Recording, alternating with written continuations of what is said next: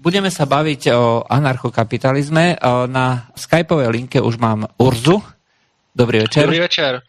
No, dnešnou témou sme sa tak dohodli, že začneme sa baviť o peniazoch, o bankách a o tom, že či je možné vlastne fungovať eh, v nejakej spoločnosti, eh, kde to nebude robené alebo správované eh, cez nejakú autoritu, cez štátnu inštitúciu. Pre mnohých je to samozrejme absolútne nepredstaviteľné a je to jednoducho nemysliteľné, že by neexistovala nejaká centrálna banka, ktorá bude určovať, čo sa môže a čo nemôže. Ja ešte poviem technickú otázku.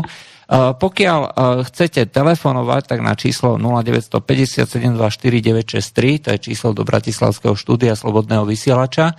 A pokiaľ chcete písať mail, tak píšte na studiozavinaclobodnyvysielač.sk alebo môžete cez formulár priamo na stránke slobodnyvysielač.sk to je bolo z tých technických otázok. Takže poďme e, in medias res. Je vôbec možné, aby spoločnosť e, alebo nejaká organizácia spoločnosti fungovala na báze niečoho, čo nespravuje centrálna autorita? Tak to určitě možné je, už proto, že to v minulosti mnohokrát možné bylo. Každopádně mě je trošku líto, že na tohleto téma máme vlastně jenom hodinu a ještě spojíme peníze a banky dohromady. Trošku mi přijde, že začínáme trošku od prostředka. Ono mnohem zajímavější jako věci nebo na vyjasnění by bylo dobrý ujasnit si vůbec funkci peněz a podobně.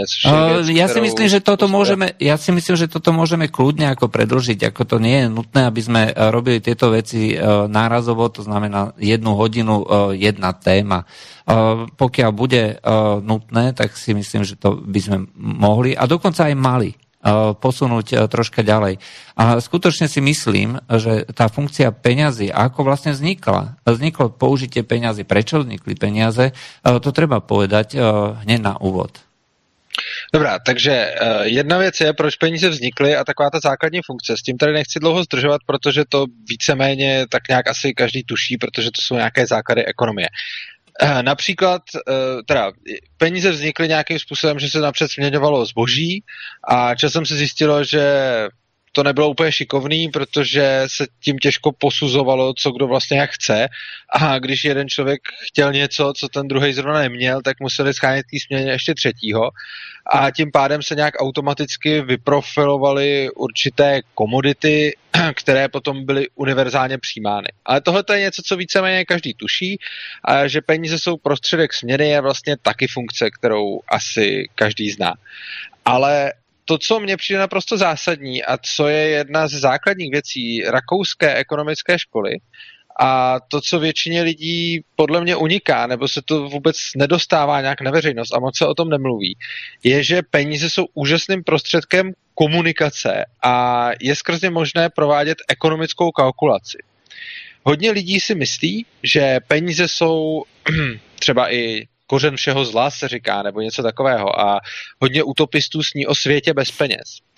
A je to sice všechno hrozně hezký, ale problém je, že v takovém světě lidi nedokážou dost dobře posuzovat vzácnost jednotlivých statků a nedokážou eh, spolu nějakým způsobem moc dobře komunikovat o tom, co kdo chce vlastně spotřebovávat a co kdo chce vyrábět. Protože když máme volný trh a na něm směňujeme, tak tam funguje to, že když nějakého statku je nedostatek, a teď je úplně jedno proč, tak jeho cena automaticky vzrůstá, protože lidi ho potřebují, takže jsou ochotni za něj nabízet víc.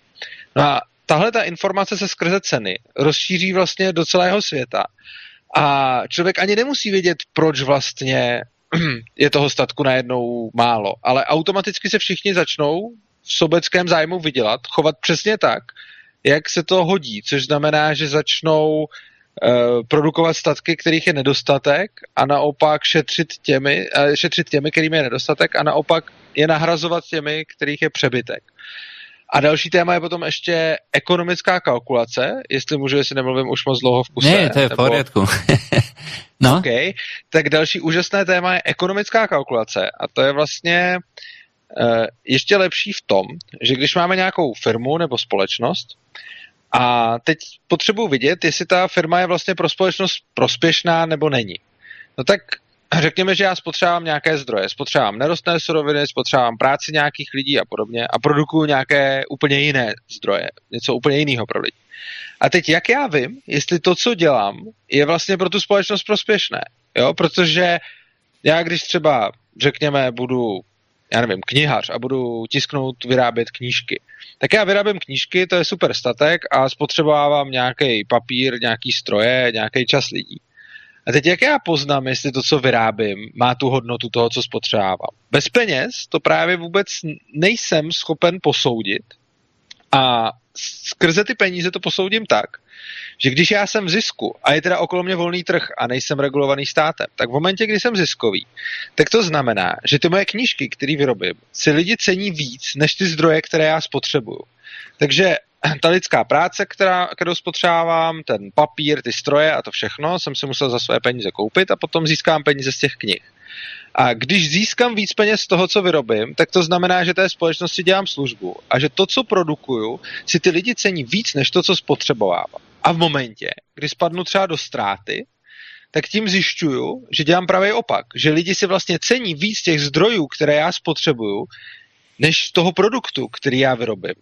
Tohle zní docela triviálně, ale když by se dohlídly všechny důsledky, tak je to vlastně naprosto ultimátní argument pro volný trh a dá se z toho dovodit celá spousta fascinujících věcí. Uh, rozhodně uh, je základom uh, tohto uvažovania, že nepotrebujeme k tomu žiadnu autoritu štátu na to, aby mi určoval, že, e, či tento tovar je e, prospešný alebo nie je prospešný. To znamená, e, žiadna regulácia na toto nie je, nie je absolútne nutná. Přesně tak. A nejenom, že není nutná, ona je dokonce škodlivá. No, protože tak ano, v momentě, to je, to je já druhá věc. Ano, přesně tak. Takže když já třeba začnu prodělávat a ten stát mě začne dotovat, no tak to je to nejhorší, co může udělat, protože ten stát řekne, No, Urza je tady knihář, on je hrozně dobrý knihář, dělá skvělé knihy, takže bychom ho měli nějak podpořit a měli bychom mu dát peníze všech. Jenže já, ať si o tom ten úředník nebo ten politik nebo kdokoliv může myslet cokoliv o tom, jak skvělé knihy dělám, tak je to k ničemu, pokud ty lidi to sami neocení a pokud ta hodnota pro ty lidi, pro které to dělám, taková není. Což znamená, že když on mě začne dotovat, tak tím jenom podporuje to, že já vlastně plítvám a úplně stejně tak naopak, když mi začne regulovat, přesně jak jste říkal, tak eh, v ten moment začne potírat to, že já jsem pro tu společnost prospěšný. Mm, presne tak. A tým pádom vlastne sa úplne uh, deformujú uh, tie charakteristiky voľného trhu. A aj keď uh, my hovoríme teda, že tu máme kapitalistickú spoločnosť, tak uh, systémom regulácií a subvencií je to natoľko deformované, že s kapitalismom to už má málo čo spoločné. Ako tak. To je pravda. To je pravda. Je zajímavé, že na definicích kapitalismu a socialismu se shodli už ekonomové strašně dávno a ku podivu z úplně opačných konců spektra. Marx, Karl Marx, měl definice kapitalismu a socialismu vlastně stejné jako Ludwig von Mises a Rakouská ekonomická škola, což jsou naprosto opačné proudy. A vlastně se shodovali na tom, že kapitalismus je stav společnosti, kdy výrobní prostředky jsou vlastněny soukrom, soukromníky, vlastně jsou v soukromém vlastnictví, a socialismus je stav, kdy výrobní prostředky jsou vlastněny státem. No a e, my tady teď se můžeme bavit o tom, jestli máme socialismus nebo kapitalismus. A můžeme se o tom dlouhou dobu dohadovat a faktem je, že ono není čistý kapitalismus ani čistý socialismus. To, co tady máme, je něco mezi. Některé výrobní prostředky jsou vlastně státem, některé jsou vlastně soukromníky. Nicméně si musíme dát pozor a tím se dostávám přesně k tomu, co jste říkal o těch regulacích. Mnoho výrobních prostředků je formálně vlastněno soukromníky, ale reálně je vlastněno tím státem právě skrze ty regulace. Což třeba typicky bylo za třetí říše strašně moc. Tam byly fabriky, které měly nějaké nominální vlastníky a ty vlastníci byli soukromníci. Ale reálně stát rozhodoval, co ty továrny budou dělat, co budou vyrábět, co budou spotřávat, koho budou zaměstnávat, kolik budou vyplácet mzdu a tak dále. Což znamená, že to bylo vlastnictví, které bylo nominálně v soukromých rukou, ale reálně bylo v rukou státu. A dnes máme takovou situaci, zdaleka ne tak extrémní, tohle jsem uváděl jenom jako příklad, ale dnes máme takovou situaci taky, kdy vlastně stát už dělá tolik regulací, že do jisté míry přebírá reálné vlastnictví výrobních prostředků. Prostě proto, že ty soukromníky nenechá s těmi výrobními prostředky nakládat tak, jak oni chtějí, čímž by to byl ten čistý kapitalismus, a stále víc a více reguluje, čímž se z toho kapitalismu stává socialismus. Přičemž není to tedy ano, ne, jako binární stav, ale vždycky je to nějaký poměr mezi kapitalismem a socialismem. No, šedá zóna, hej, preto Uh, mnohí ľudia, ako tvrdia, uh, alebo sa teda divia, aj pokiaľ kritici súčasnej situácii, sú, súčasnej situácie, uh, to je jedno, že či Česko, Slovensko alebo Európska únia vo všeobecnosti, alebo uh, vôbec celý ten západný svet, tak hovoria, že uh, sa stále viacej podobáme tej socialistickej minulosti. Zvlášť tí ľudia, ktorí ešte majú zažité to, čo kedysi bolo. Tento systém regulácií a subvencií, zasahovanie do vlastnických práv eh, je eh, skutočne podobný tomu, čo bolo kedysi v minulosti. Bohužel. Ono je to samozřejmě implementováno jiným způsobem. Zatímco v minulosti to byl naprosto nepokrytý socialismus a říkalo se prostě kapitalismus je špatný a musíme proti tomu bojovat a všechno má, musí být státní a, a socialismus je, je ta cesta, to se říkalo dřív. Pak se vlastně ukázalo, že socialismus není ta cesta, což bylo celkem zjevné v jakékoliv praktické ekonomice. K tomu není třeba být nějaký studovaný ekonom a chápat ty důvody, proč, proč to nefunguje, když já už jsem tady na začátku nazna, naznačil. Ono, většina lidí si myslí, že ten základní problém socialismu nebo komunismu je v tom, že lidi všechno rozkrádají a že se nesnaží dělat na společném tolik jako na vlastní. Což rozhodně je problém, ale zdaleka to není tak zásadní problém, jako problém té ekonomické kalkulace, kdy vlastně, jak jsem na začátku popisoval, skrze ty ceny je komunikována vzácnost a tenhle ten mechanismus socialismu nebo komunismu chybí. A potom vlastně všechny ty zdroje začínají být misalokovány a začíná se neuvěřitelným způsobem plítvat protože ti lidé si nejsou schopni komunikovat vlastně vzácnost těch statků.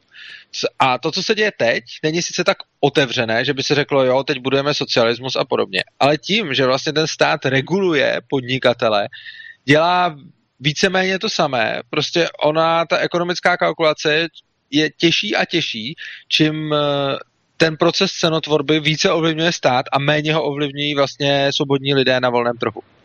Hmm.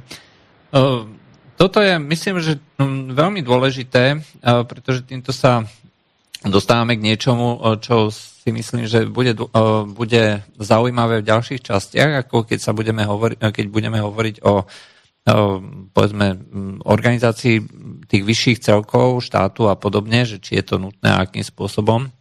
Ale vráťme sa k samotným peniazom, pretože ma skutočne zaujíma ten myšlienkový proces, lebo aj keď pre ľudí, ktorí sa bavia na túto tému dlhodobo, prednášajú, že sú to úplne základné veci, tak si myslím, že mnoho ľudí nemá predstavu o tom, že ako vznikajú peniaze a prečo vlastne Eh, prečo vlastne dneska máme tie fiat meny, prečo platíme eh, papierikmi, prečo je tu tá centrálna autorita a prečo vlastne nemusí byť tá centrálna autorita ako taká.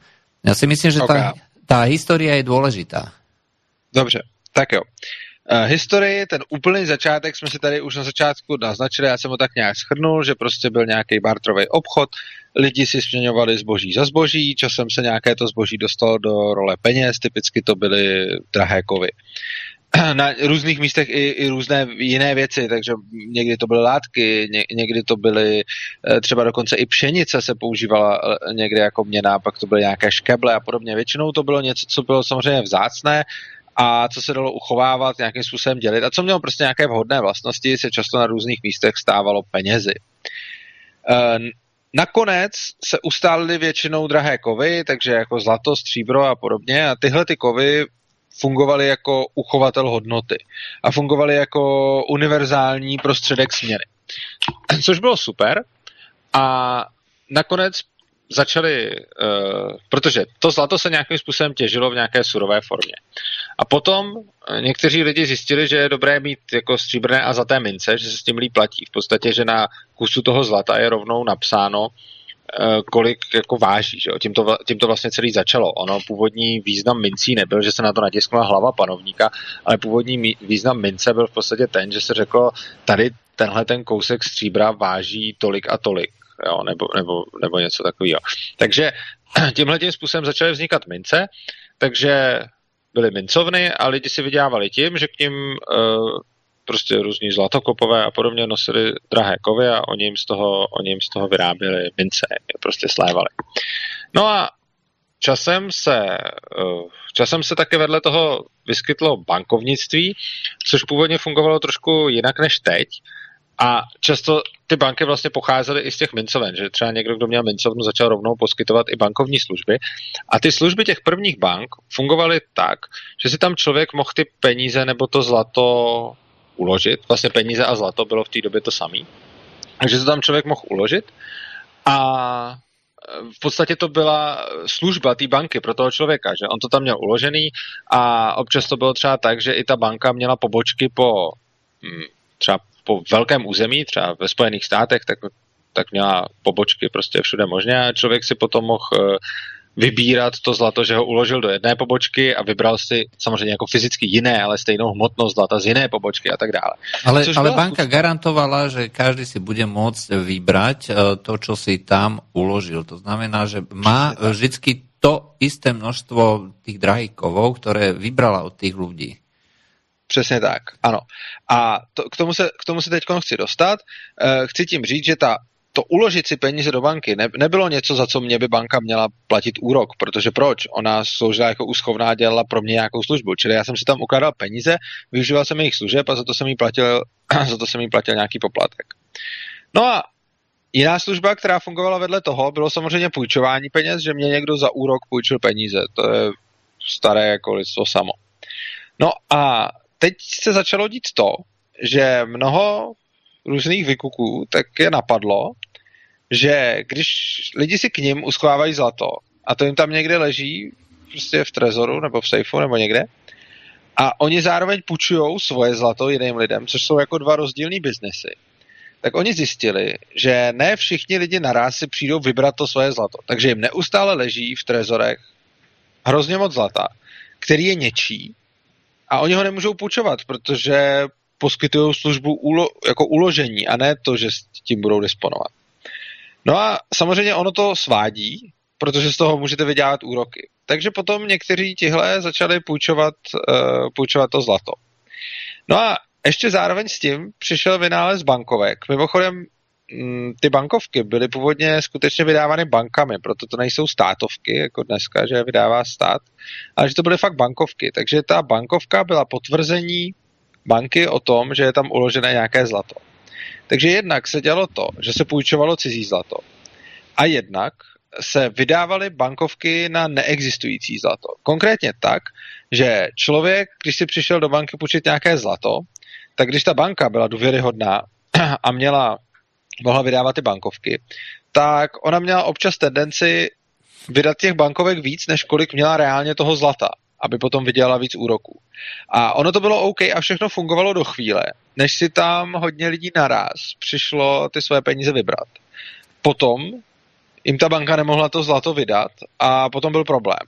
A tohle byli normální podvodníci, když tohle to dělali a čekali je pak za to poměrně kruté tresty. Tehdy se s nimi nikdo moc nemazal a občas se tohle to prostě stalo, takže ten dotyčný podved svoje klienty tím, že jim vydal bankovky na neexistující zlato, čili ty bankovky nebyly kryté. A když to prasklo, tak měl problém. A protože to viděl stát a viděl, že, je to, že se na tom dá vydělat a že je to pěkná křivárna, tak si to samozřejmě osvojil a časem si to zlegalizoval a udělal si na to monopol. Takže samozřejmě všichni věděli, že když tohle to udělá soukromník, když vydá bankovky na zlato, které nemá, tak všichni viděli, proč je to špatně, protože tím vlastně okrádá všechny ty lidi.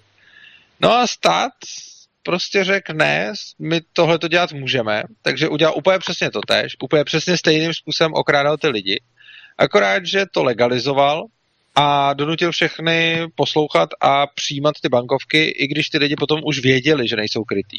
Zatímco u těch bank, když dělají tenhle ten podvod, tak to byl tajný podvod a nevědělo se o tom, protože kdyby se o tom vědělo, tak si všichni přijdou vybrat to zlato a ty bankovky prostě nebudou přijímat. Jenže stát udělal to, že ty lidi nutil To bylo třeba v Číně, za to byly strašně krutý tresty, že když někdo nepřijal státní bankovku, tak ho za to čekala smrt umučením. Takže ty státy s tímhle způsobem vynutili, že lidi prostě museli přijímat jejich měny. A tím vlastně ten podvod, který dělali normálně soukromníci a byli za to odsuzováni po právu, tak stát ho začal dělat, začal ho už ani neskrývat, začal ho dělat úplně okatě, veřejně a začal ty lidi nutit, aby na ten podvod vlastně přistupovali. Je třeba zajímavý zákon, tuším, že to bylo někde ve Francii, kdy bylo zakázáno vážit královské mince. Jo, protože on samozřejmě byl šizený, což znamená, že na té minci bylo prostě garance, že ta mince váží X a ona vážila míň, protože prostě Alebo tam, nějaké množstvo zlata, hej, že tam bylo garantované. Zlata nebo stříbra, přesně tak, no. no. Čili tam bylo množství zlata nebo stříbra v té minci. On tam král dával menší, protože prostě podváděl lidi. No a místo toho, aby jako bylo jasný, že to je podvod, tak ono to těm lidem bylo jasný, protože si to potom zvážili a zjistili, že to nesedí, no tak se prostě vydalo, že se to nesmí vážit a kdokoliv jenom zkusil královskou minci převážet nebo zjistit, kolik je v ní vlastně zlata nebo stříbra, tak to byl trestný čin a z toho, já nevím, jestli popravili nebo, nebo něco, nevím, jak zrovna byl trestný v té... Toto jsem nepočul, ale je to krásná historka, která dokumentuje. A mě, mě osobně uh, najviac fascinuje historia z Liberty dolarom, uh, protože... Ano. No? Jo, no, tak historie s Liberty dolarem, to, to je zajímavá, to je novodobá historie, to je uh, o panu Bernardu von Nordhausovi, uh, který si vlastně teď, jako je to, jsou to nějaké jako desítky let malé, tak on se rozhodl, že vydá vlastní měnu a bude konkurovat dolaru. A měna se jmenovala Liberty Dollar a byla to měna ze stříbra. A lidi to začali používat, protože jim se to začalo líbit, protože to bylo kryté. A on nakonec eh, vydal těch bankovek nebo těch svých stříbrných mincí hrozně moc Uh, nakonec tuším za nějakých 7 milionů dolarů nebo něco takového, čili jako nebylo to z hlediska jako celkový státní měny, to za stolik nebylo.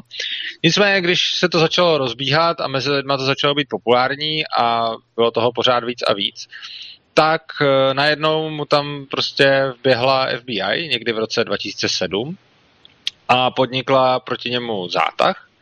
A tuším, že někdy v roce 2000 9 nebo 10 nebo něco takového, byl odsouzen k 25 letům vě, vězení za spiknutí a padělání peněz. On nakonec mu ten trest potom snížili. Každopádně je strašně zajímavý, za co byl odsouzen. To spiknutí spočívalo v tom, že vytvořil konkurenci americkému dolaru. Jo, takže jenom protože začal vydávat měnu, která byla vlastně krytá, tak to už sam, samo o sobě bylo uh, považováno za spiknutí. A ještě absurdnější bylo to padělání, protože jedna z těch uh, Nordhausových mincí připomínala údajně americký čtvrták. Jedna, která na tom americkém čtvrtáku je podobizna muže a na Liberty Dollaru je podobizna ženy, takže ty mince jsou prostě jiný, takže si těžko může někdo říct, že to byl jako fakt padělek. Nicméně ještě absurdnější na tom všem je, že ten údajný padělek, který byl teda ale vyrobený ze stříbra, měl hodnotu 160 krát vyšší než ten čtvrták. Ten eh, stříbrný Liberty dolar stál 40 dolarů a ten čtvrták, který ho měl údajně jako padělat, stál čtvrt dolarů. Že? Takže je úplně zjevný, že cílem nebylo padělání a že i kdyby někdo jako padělal a ve výsledku paděl minci, která bude mít hodnotu 160 krát vyšší, takže to nedává vůbec žádný ekonomický smysl a navíc by tím nikoho ani nepoškodil. No a přesto von Nordhause odsoudili k 25 letům vězení čímž vlastně vyslali jasnou zprávu všem, kdo by chtěli konkurovat americkému dolaru. Je, jo, a zabavili, zabavili mu všechno to stříbro a zabavili to stříbro i dalším lidem, kteří ho měli. Jo. Takže jako byl to strašný zátah, byl to obrovský problém a jasně vyslali signál, kdo chce konkurovat americkému dolaru, ten Uh, štátnému, štátnému monopolu, hej, aby, aby to bylo... Ano, přesně tak, státnímu hej. monopolu.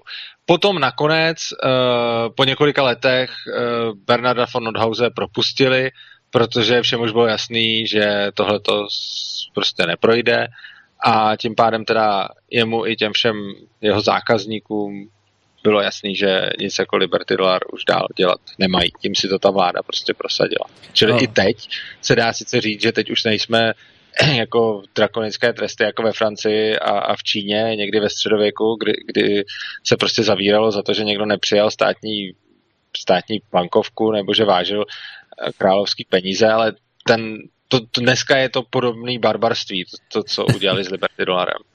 Na dnešnú dobu je to ekvivalent toho mučenia, aj, takže nie je v tom vôbec žiaden rozdiel. Ale myslím, že sme jasne ukázali, že ten vývoj išiel od toho, od tej dobrovoľnej výmeny, aj toho bartru, cez súkromné nejaké zabezpečovanie výmeny, dajme tomu cez bankovky, ktoré boli ekvivalentom toho zlata, čiže vyjadrovali hodnotu toho zlata len v tej písanej forme. Však pôvodne to boli dlžobné úpisy, hej, to neboli ako bankovky ako také. No a nakoniec sa z toho stal systém okradania ľudí. To znamená, že systém, na základe ktorého štát si zobral monopol uh, vytlačať uh, tie štátovky, vytláčať tú hodnotu meny a zvyšovať množstvo obeživa na základe povedzme tých ekonomických potrieb, ako sa to tomu štátu alebo tomu tej ekonomike alebo tým ľuďom, ktorí to celé riadili, hodilo. No a teraz by sme sa mohli skúsiť dostať k tomu, že ja som preto povedal ten Liberty Dollar a preto vlastne bolo to robené takým drakonickým spôsobom, pretože to jasne ukazovalo už tej, uh, v tej uh, uh, sfére toho uh, kapitalizmu uh, súčasného, uh, že existuje alternatíva. Existuje uh, možnosť uh, vydať menu, vydať peniaze, uh, ktoré nebudú závislé od štátu a budú príjmané ľuďmi, budú príjmané ľuďmi a bude to fungovať. Je. Přesně tak. Uh, oni přesně, jako tohle, to, co se stalo s tím Liberty dolarem, to byly nějaký 90. léta, kdy, kdy začal Liberty dolar a ten pak teda skončil někdy 2010, takže trval, já nevím, 10, 10 20 let nebo něco takového.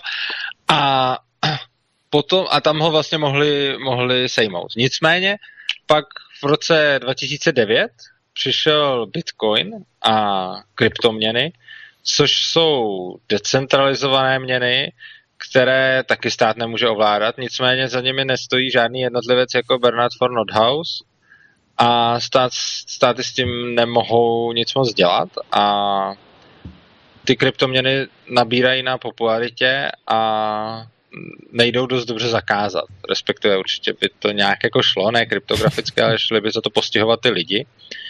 Nicméně je to vlastně další z cest, jsou to decentralizované měny, které ještě zatím nejsou úplně plnohodnotnými měnami, ale dost možná se za pár let nadějeme toho, že třeba budou. No, to znamená, že ten, na začiatku bola tá otázka. Je možná ekonomika, v ktorej nebude vyjadrenie hodnoty tých tovarov cez nejakú menu, ktorú bude riadiť e, štátna autorita. E, samotný príbeh toho Liberty dolaru e, ukázal, že ľudia sú ochotní takouto cestou ísť a akceptovať to a myslím, že Bitcoin to potvrdil úplně jednoznačně a respektive kryptomeny jako také. Takhle, já bych ještě tohleto řekl trochu jinak. Pokud se ptáme na to, jestli bude existovat celá ekonomika, která bude fungovat na těch penězích, tak neříkám, že ne. Oni totiž takový existovali. Jako bylo spousta ekonomik už jako historických, který fungovali bez toho, aby měli, uh, aby měli centrální aby měli centrální autoritu na peníze. Jo. Vlastně všude, kde byl zlatý standard a byly fakt ty peníze krytý zlatem, no tak tam nebyla žádná centrální autorita, respektive mohla tam zároveň vedle toho fungovat, ale jakože tam mohl být stát, který byl centrální autoritou v jiných věcech, ale v momentě, kdy byly peníze kryty zlatem, tak eh, ta centrální autorita tam nebyla zapotřebí. Prostě ona nemohla z ničeho vyrobit zlato. Ačkoliv se o to ve středověku nějaký alchymisti třeba snažili, ale protože ta centrální autorita prostě nemohla to zlato vyrobit, tak, tak prostě neměla na, na těmi penězi tu jako reálnou moc. Takže takových ekonomik byla celá spousta. Samozřejmě Liberty dolar nebo kryptoměny jsou určitě, jako začínají to být jako je, je to pokus o to založit novou měnu. Oni ještě nemají úplně plnohodnotné charakteristiky měny, ale je dost možný, že se k tomu časem dostanou. Každopádně bych je neuváděl jako příklad celé ekonomiky, která by fungovala bez centrálního, eh, bez centrálního zásahu, protože vlastně ani Liberty Dollar, ani kryptoměny ještě netvoří komplet ekonomiku. Ale třeba ty kryptoměny, já věřím tomu, že, věřím tomu, že jednou budou. Mm-hmm. Uh, ale uh, princíp je asi uh, v tom, že my skutočne nepotrebujeme tú centrálnu autoritu a to, čo vlastne my považujeme za um, nutnosť, že aby tu bola nejaká, nejaká banka, alebo je to v podstate len legalizovaný a štátom podporovaný a mocenskými orgánmi podporovaný spôsob, ako zabezpečiť, aby sa nikto nemohol zoprieť tomu, že e, sa bude e, prijímať ten kus papiera, na ktorom je napísané XY nejaká hodnota, dolár, euro alebo ktokoľvek, čokoľvek. My vlastne musíme mať, takto bolo by vôbec možné, aby toto všetko, aj keby treba boli nejaké treba z banky, bankové ústavy, peňažné ústavy, aby mohli si vytvárať konkurenčné meny, ktoré by třeba neboli kryté zlatom? Uh, no ano, třeba já mám jeden krásný historický příklad ze Skotska, uh, kde byla Royal Bank of Scotland a Bank of Scotland. A tyhle banky měly uh, dřív, oni neměli nějakou regulaci, že by museli kryt měny zlatem, takže je částečně kryli a částečně ne. A zajímavé na tom je, že oni tam fungovala věc, kterou Ludwig von Mises nazval nepřátelský clearing. Byly dvě instituce, které vydávaly bankovky, které předstírali, že jsou, jako které, za které slibovali, že vydají zlato. Ale neměli je zcela kryté, měli je kryté částečně. No a oni dělali to, že jedna ta instituce nakupovala ve velkém bankovky té druhé a čas od času požadovala je vyměnit za zlato. Což znamená, že oni se v podstatě vzájemně drželi v šachu protože kdyby nějaká z nich přestala ty svoje bankovky krýt až moc, eh, jenom tak, aby bylo jasno, třeba dnešní peníze jsou krytý jednotkama procent. Jo, jakože třeba ty, že třeba ty zlatý zásoby reálně jsou v hodnotě jednotek procent těch, těch peněz. Tehdy uh, ty, ta Bank of Scotland a Royal Bank of Scotland kryla ty svoje měny ve velkých desítkách procent. Jo? Takže nebylo to krytý úplně, že by, že by dokázali vyměnit úplně každou tu libru za zlato, ale dokázali jich vyměnit hodně, dostatek na to, aby když přišla ta druhá banka a skoupila bankovky té první a pak přišla a řekla, já tady za to chci zlato, aby jim je vždycky mohli vyplatit. Což je v podstatě volnotržní způsob, jak se můžou uh, tyhle ty soukromé organizace vzájemně držet v šachu v rámci konkurenčního boje. A je to ukázka toho, jak mohly fungovat uh, měny bez centrální, bez centrální autority, protože třeba centrální autorita byla Bank of England uh, o, o, něco, o něco na jihu, ale v tom Skotsku byly vlastně dvě konkurující si banky, které fungovaly na volnotržních principech a byly v zásadě se regul- jako oni byli co se týče emitace a, a krytí a takhle, byly z hlediska nějakého státu a státní moci de facto neregulované, ale regulovali se v podstatě sami v rámci toho konkurenčního boje. No a toto vlastně ukazuje, že je možné, aby fungovali takéto nezávislé ústavy.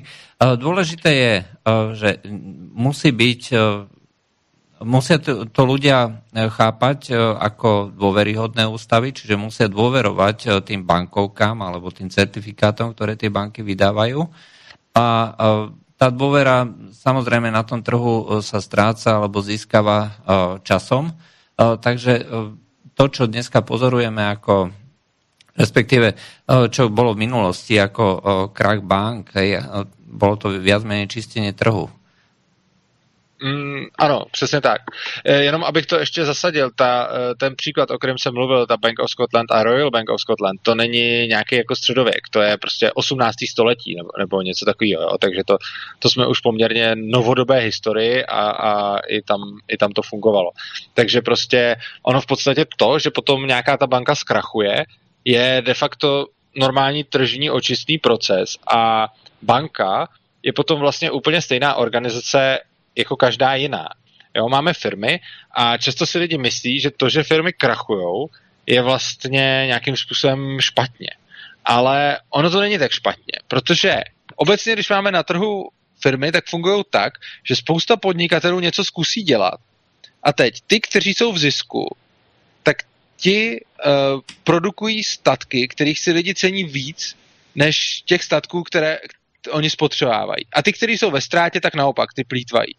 A ta konkurence na tom trhu způsobí to, že ti, kdo to dělají dobře, prostě přežívají a ti, kdo to dělají špatně, tak krachují. A my se na krachy díváme jako na něco vlastně na negativní jev. A je fakt, že on to je negativní jev pro tu konkrétní firmu, pro toho konkrétního podnikatele a pro jeho zaměstnance. Ale z hlediska celé společnosti je to vlastně pozitivní jev z toho důvodu, že ten, ta firma, která zkrachovala, eh, plítvala zdroji. Její produkt byl pro lidi méně hodnotný, než to, co spotřebovala, což znamená, že její pád vlastně těm lidem pomohl.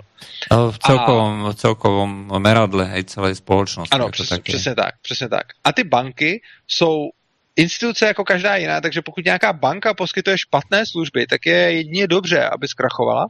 A pokud naopak nějaká banka poskytuje dobré služby, tak je dobře, aby prosperovala.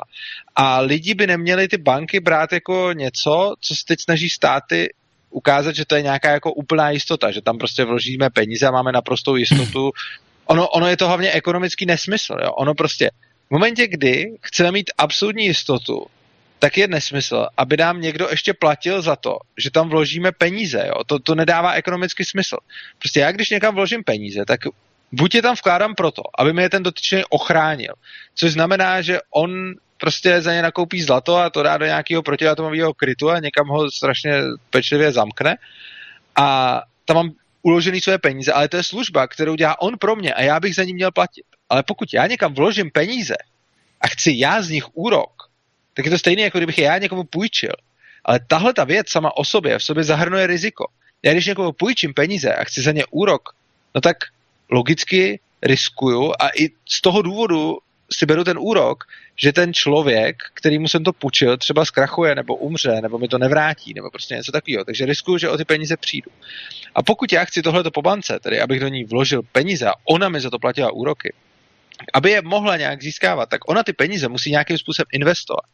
Jenže žádná investice není stoprocentně bezpečná. Vždycky se pracuje jenom s nějakou pravděpodobností. A je naprosto normální, že když já chci prostě velký úrok a chci být dravej, tak ty peníze vložím někam, kde se s nimi bude hodně riskovat. Já teda můžu hodně vydělat na, na vyšší úrok, a nebo ale o ně taky můžu přijít nebo prodělat. Šo? A to je úplně normální chod světa, je to úplně v pořádku.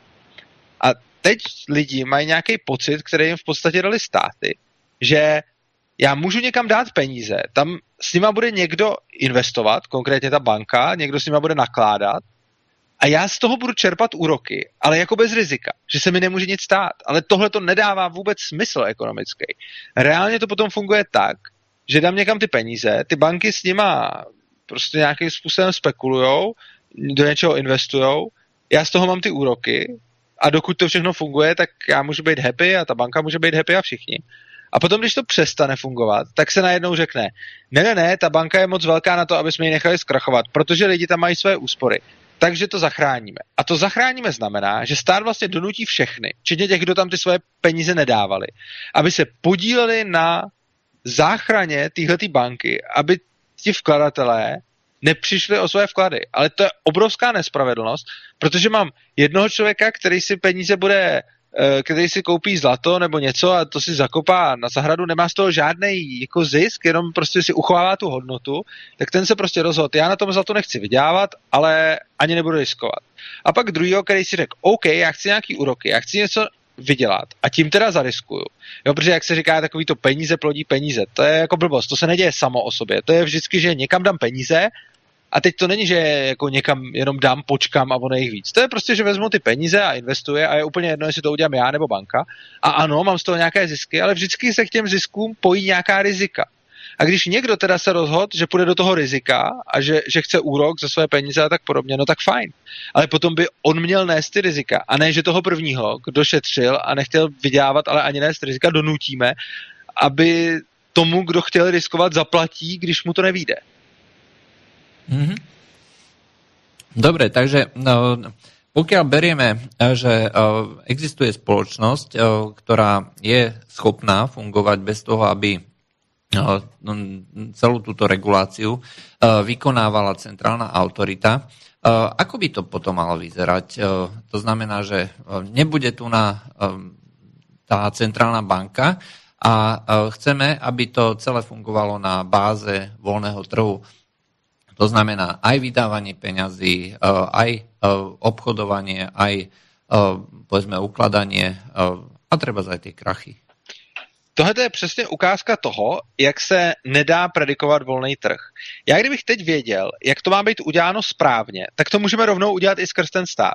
Ale háček je v tom, že to nikdo neví. Takže, když by teď tady byl volný trh v oblasti peněz, tak spousta lidí zkusí dělat něco, co jim dává smysl.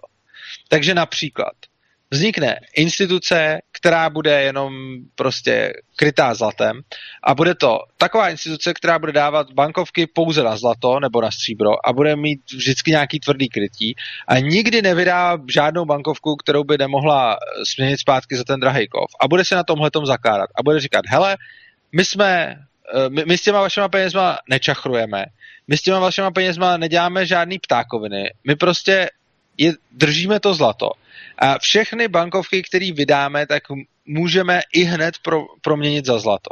Takováhle společnost samozřejmě nebude nabízet žádný výnos, ba naopak. Ona si, aby mohla vůbec ekonomicky fungovat, tak si za tohle to bude muset od těch lidí brát peníze, aby vůbec něco takového se tam mohlo dít, protože ta, ta společnost dělá službu pro toho člověka, který se k ní ukládá. Takže takováhle společnost si bude jako ty peníze brát. To bude třeba jeden proud. Pak vznikne další proud, který řekne, dobrý, tak my jsme tady nějaká, něco jako byla tak, jak jsem popisoval Bank of Scotland a Royal Bank of Scotland a ty budou dělat to, že budou celkem většinu jako držet a, a budou nějakým způsobem jako ty peníze třeba krejt, nekrejt, jak kdy. Pak vznikne třeba nějaký další proud, který zase řekne, dobře, my, my těch peněz budeme emitovat hodně a všichni vědí, že, že, že nejsme krytý. Pak vznikne někdo další, kdo zase udělá kryptoměnu. A teď každý ten člověk se rozhodne, co chce využívat, kde chce svoji hodnotu uchovávat. Ono to všechno má své výhody a nevýhody. A podle toho potom nějakým způsobem bude fungovat. A někdo samozřejmě je dobrý ty zdroje diversif- diversifikovat, takže je dobrý používat služby vždycky každé z takovýchhle, z takovýchhle institucí. A potom se uvidí, která z těch institucí funguje a která nefunguje. Ono dost pravděpodobně takové ty nejšílenější, co prostě vydávají nekrytý peníze, tak ty budou přesně zlikvidovaný tím nepřátelským clearingem, protože když by se nějaké banky chovaly vlastně v tržním prostředí tak, jako se chovají banky dneska, tak je strašně jednoduchý je položit. Protože když ta banka má jednotky procent krytejch, tak potom by stačilo přijít a vlastně nechat si ty bankovky vyměnit za jako pár procent celkových bankovek a ona už potom nemá co vydávat, tím se stane nesolventní a prostě lehne. Jo, a potom můžou být další zase společnosti, které budou poskytovat třeba investování, že budou nakupovat akcie a podobně a samozřejmě tam existuje zase celá řada strategií, to už dneska můžeme vidět taky. Zajímavý na tom je, že na tom volném trhu by takhle se každý mohl rozhodnout, co chce a co nechce dělat, čeho se chce a nechce účastnit. Nikdo by nikoho do něčeho nenutil. A kdo by chtěl, tak si zakope to zlato na zahradě nebo, nebo, nebo ho nebude vůbec nikam dávat. A prostě na každém, ať si s tím dělá, co se mu zachce. A samozřejmě digitální technologie a, a moderní technologie nám pomáhají v obrovské míře nejenom kvůli kryptoměnám, ale i kvůli tomu, že implementace zlatého standardu je mnohem pohodlnější v době uh, jako moderních technologií, protože zlatý standard neznamená, že si nosíme u pasu váčky se zlatem. Jako taky to může znamenat, ale nemusí. Ono úplně v pohodě můžeme mít v té své instituci, v té své bance uložený to zlato a ona nám zároveň vede účet, ale na tom účtu není napsáno, kolik je tam korun, ale píše se tam, kolik je tam gramů zlata mm-hmm. a já potom, když jdu nakupovat s kreditkou, tak, tak, tak s ní budu platit a ty, ty, ty, prostě si mi odečte tolik a tolik gramů zlata, nebo tam nemusí mít ani to zlato, může tam mít třeba nějaký bitcoiny nebo nějaký jiný kryptoměny. Jo. Takže těch, těch možností je obrovská spousta. To, to hrozně důležité je, aby nikdo nikoho nereguloval, ale hlavně, aby nikdo nikoho nenutil přijímat jeho měnu. Dneska dělají státy to, že bankám dají nějaký pravomoci, který ostatním lidem nedají. Dají jim pravomoci nějakým způsobem nakládat s měnou a tuhle tu měnu donutí všechny ostatní přijímat. A vybírat daně. Neuvěřit... ano? A vybírat daně. Přesně tak. Jednak v nich vybírají daně, jednak v nich uh, nutí vést účetnictví a jednak je nutí přijímat, což je jako hrůza. A výsledkem toho je, že určitá skupina, co jsou ty banky, dostane od státu, pozor, ne od nějakého trhu, od státu, dostane obrovská privilegia, kterými neuvěřitelným způsobem deformuje volný trh. Potom samozřejmě, kdyby jim nedali žádný limity, tak je to hrozný, protože se to neuvěřitelně zvrhne. Tak ten stát, ty banky, poté, co jim dal obrovská privilegia, tak je trošičku reguluje. A teď je hrozně zajímavý, že vždycky, když, se, když přijde takzvaná jako deregulace bankovnictví a stane se průšvih, tak začnou socialisti řvát, to je hrozný, volný trh selhal, deregulovali jsme banky a teď je kvůli tomu problém. Ale to je úplně převrácený pohled na tu věc. Ten volný trh není, že stát dá bankám privilegia a potom jim ty privilegia jenom nějakým způsobem ořeže a podobně. Ne, volný trh je, že ty banky nemají žádná privilegia, nikdo je nebude zachraňovat, ale nikdo jim ani nebude umožňovat tisknout si peníze z ničeho a nakládat směnou tak, jak nakládají teď, protože když by se takhle chovala volnotržní banka, tak i všichni ty lidi už dávno pošlou do háje. Ona prostě nepřežije, ona nepřežije ani den, ona i hned zkrachuje, kdyby se chovala takhle. Jenže ten stát dá napřed těm bankám obrovská privilegia, aby se mohli chovat tak, jak se chovají oni toho využívají, pochopitelně, protože na tom chtějí mít zisk, což je jako blbý, protože ten stát to takhle, takhle, takhle nastavil. A potom, když je problém, tak socialisti řvou, pozor, musíme to zregulovat, potřebujeme stát, protože zlí banky tohle a tohle. Ale ano, samozřejmě, ty, ty bankéři a ty se snažili napakovat a proto způsobují různé finanční, eh, hospodářské krize a, a tak podobně. To, to je fakt, ale celý, proč jim to vůbec umožňuje, je právě ten stát, který jim vůbec dává možnost manipulovat směnou. Takže ty zákony, které momentálně, řekněme, deregulují banky, tak to není, že by to bylo jako protržní zákony. To naopak, to jsou celkem protitržní zákony. Protože když máme napřed jeden zákon, který dá bankám obrovská privilegia, tak ten je jasně proti, protitržní. Když máme potom zákon, který tenhle ten první nějakým způsobem omezuje, tedy reguluje ty banky, tak ono je to sice jako na první pohled regulace, ale ve skutečnosti je to pouze zákon, který nějakým způsobem oslabuje poměrně zásadní protitržní zákon. No a když tyhle ty regulace takzvaně deregulujeme, jo, a socialisti často říkají, vida kam vede ta deregulace, tak ta deregulace není deregulace směrem k volnému trhu. Ta deregulace je směrem, že se jim dá větší privilegium a víc se zdeformuje ten trh než bez ní. Hmm. No, v každom prípade mňa napadla jedna taká vec, pokiaľ tu na bude, keď sme hovorili, že peniaze sú vyjadrením hodnoty služby, hodnoty tovaru, akým spôsobom je potom možné, pokiaľ by bolo viacero bank, ktoré by emitovali vlastné peniaze, ako by bolo možné vyjadrovať hodnoty jednotlivých tovarov, jednotlivých služieb. Muselo by to byť znova na tej dobrovoľnej bázi. Hej, to znamená, že bol by treba z dolár, Bank, Bank of Scotland alebo nejaký iný a ľudia by, by viacej verili jednej banke, tak by to vymieniali za tú druhú banku, za dolár tej druhej banky v nejakom pomere a jedine takto asi. A ne, tak ono samozřejmě může těch měn existovat víc naraz, že jo? Teď to vidíme i dneska, jako úplně stejně jako dneska vidíme, že někdo přijímá korunu, euro, dolar, bitcoin a tak podobně, tak je to jenom prostě čistě o tom, co si jako prodejci naimplementují a co prodejci budou chtít přijímat. Jo? Takže on není žádný problém, aby fungovalo paralelně víc měn. Samozřejmě uh, ono teď se říká, že stojí to obrovský transakční náklady a ano, ono je to teď pravda, teď to stojí obrovský transakční náklady, ale ty to stojí z obrovské části kvůli nejrůznějším regulacím a legislativním požadavkům, který stát má na to, aby vůbec někdo mohl provozovat nějaký obchod. Já programuju, uh, já vlastně programuju pro retaily a programuju pro ně mimo jiné i jako kasy a, a podobně, sklady, ale hlavně i, i, ty, i ty účetní záležitosti. A tam je strašně moc složitosti a komplikací, které jsou dané čistě jenom legislativou. bez téhle legislativy vlastně naimplementovat uh, systém, který bude přijímat víc měn, není až, tak, až takový problém.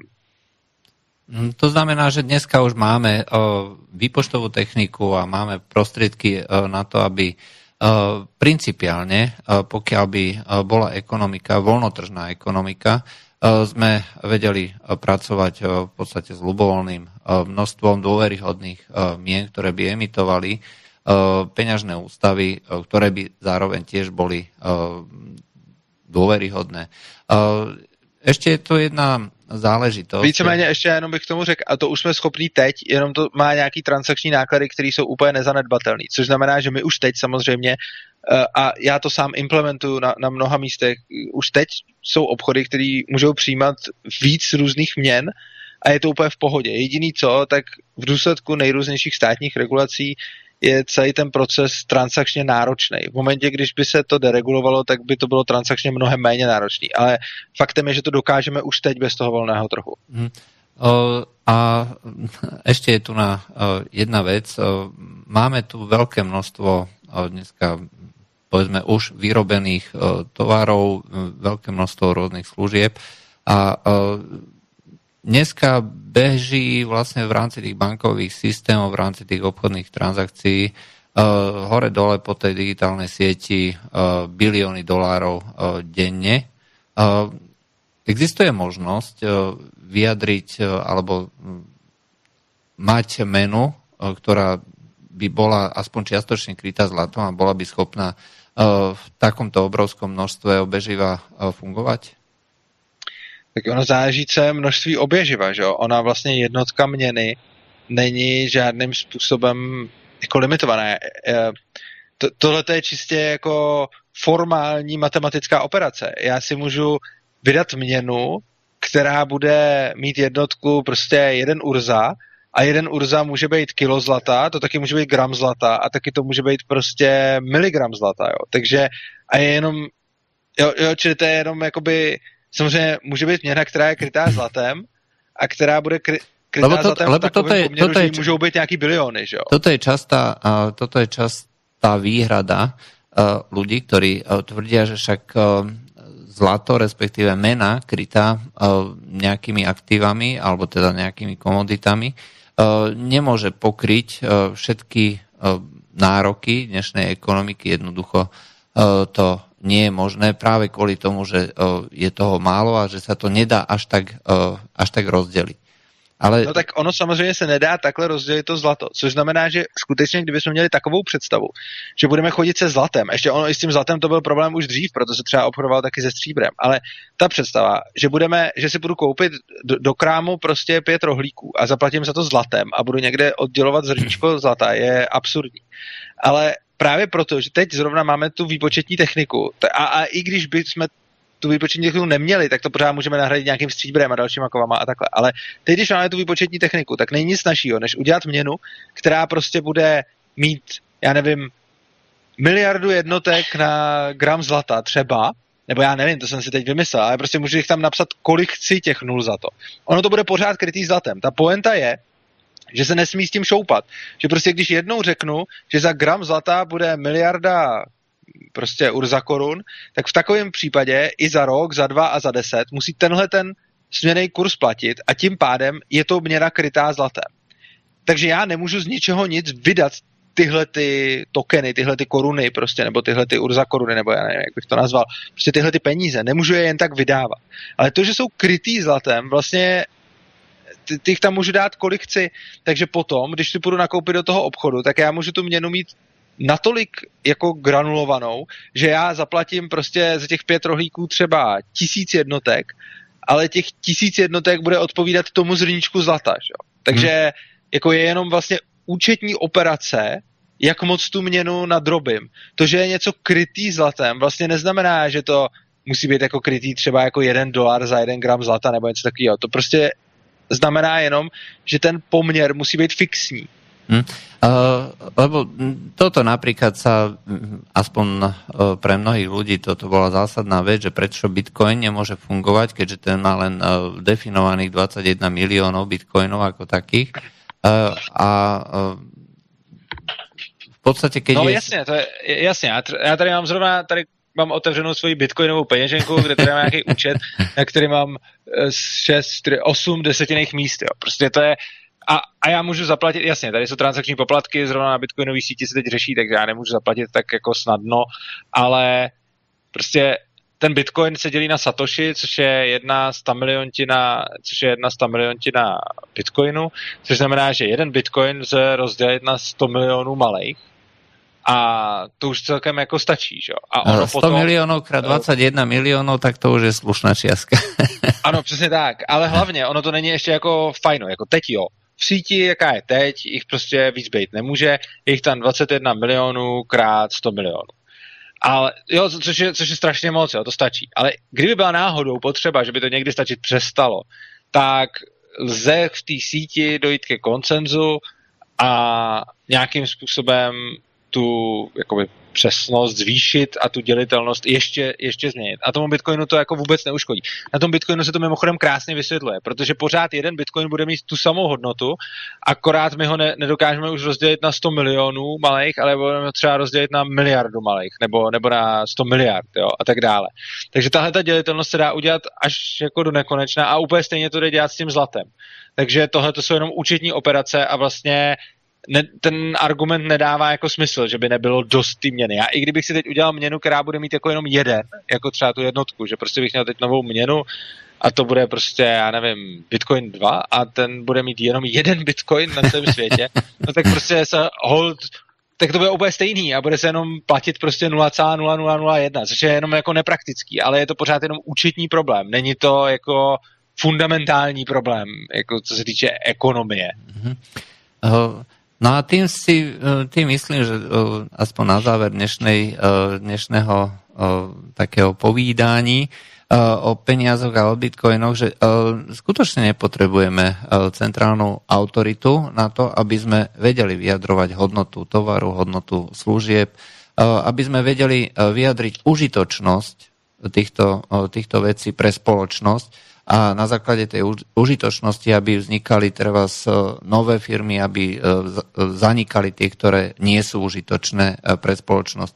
Že regulácie, ktoré deformujú tieto veci, subvencie, e, skutočne sú mimotržné záležitosti a nemajú nič spoločné s tým, ako by kapitalistická spoločnosť mala fungovať.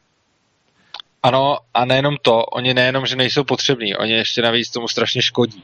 K tomu, aby jsme mohli vyjadřovat hodnotu, tak nejenom, že ty regulace nepotřebujeme, ale ty regulace to dokonce jako ničí tenhle ten způsob. To je strašně zajímavý, je pak vlastně ta ekonomická kalkulace, což je tady, já jsem o to, do toho několikrát zabrousil, ale možná zase nevím, vy vybíráte téma, ale pokud by třeba nějaký téma byla jenom čistě ekonomická kalkulace, tak to je jako něco v momentě, kdy to člověk pochopí, tak pochopí strašně moc té ekonomie a pochopí strašně moc toho volného trhu a pochopí, proč ten stát vlastně z principu nemůže fungovat a proč nejenom na to, aby jsme určovali hodnotu, teda centrální autorita není třeba, ale ona je dokonce ještě jako hodně na škodu. Hmm. A tým sa vlastne dostávame aj eh, k tomu, eh, čo na budúce by sme si mohli povedať. Vy ste otvorili teda tú záležitosť ekonomickej kalkulácie. Myslím, že to bude vhodné pokračovanie tohto tejto témy peňazí bank. No a ďalej môžeme ísť na veci, ktoré ešte možno súvisia trocha s ekonómiou, ale možno aj nejakú organizáciu spoločnosti a spoločenského života. To znamená, že na budúce sa budeme baviť o ekonomickej kalkulácii, no a dnes sme teda uzavreli, no uzavreli, začali začali tému no. peňazí bank. Určite sa k tomu budeme vrácať ešte často a v princípe, aj keď teda dneska poslucháči neboli príliš aktívni, tak budeme očakávať, budeme očakávať nejaké otázky a zodpovieme, čo bude treba. Ešte Super. niečo na záver? Ne, líbí se mi to, líbí se mi to téma, přičemž tohle je tak obrovský téma, že bychom určitě někdy, pokud budete potom chtít, mohli udělat třeba jenom čistě na kryptoměny nějaký díl a tak. Ale jak říkám, téma jste vybral i bank vy, i to minulý, tak já to nechám na vás, jenom co, co se mě týče, tak budu rád, když mě takhle vyslyšíte. Uh, ty kryptoměny, mm, ja si myslím, že to by sme mohli tiež, ale v každom prípade to na budúce by som bol asi radšej pre celú tú ekonomickú kalkuláciu. Ja určite. Uh-huh. Dobre, takže od mikrofónu sa s vami lúči Juraj Poláček a na Skypeovej linke so mnou dneska rozprával Udza a to bolo dneska dneska rozhovory o peniazoch a o bankách z pohľadu anarchokapitalizmu. Tak se mějte krásně a přeju vám dobrou noc. Dobrou noc, do počutia. Táto relácia vznikla za podpory dobrovoľných príspevkov našich poslucháčov. I ty sa k ním môžeš pridať. Viac informácií nájdeš na www.slobodnyvysielac.sk Ďakujeme.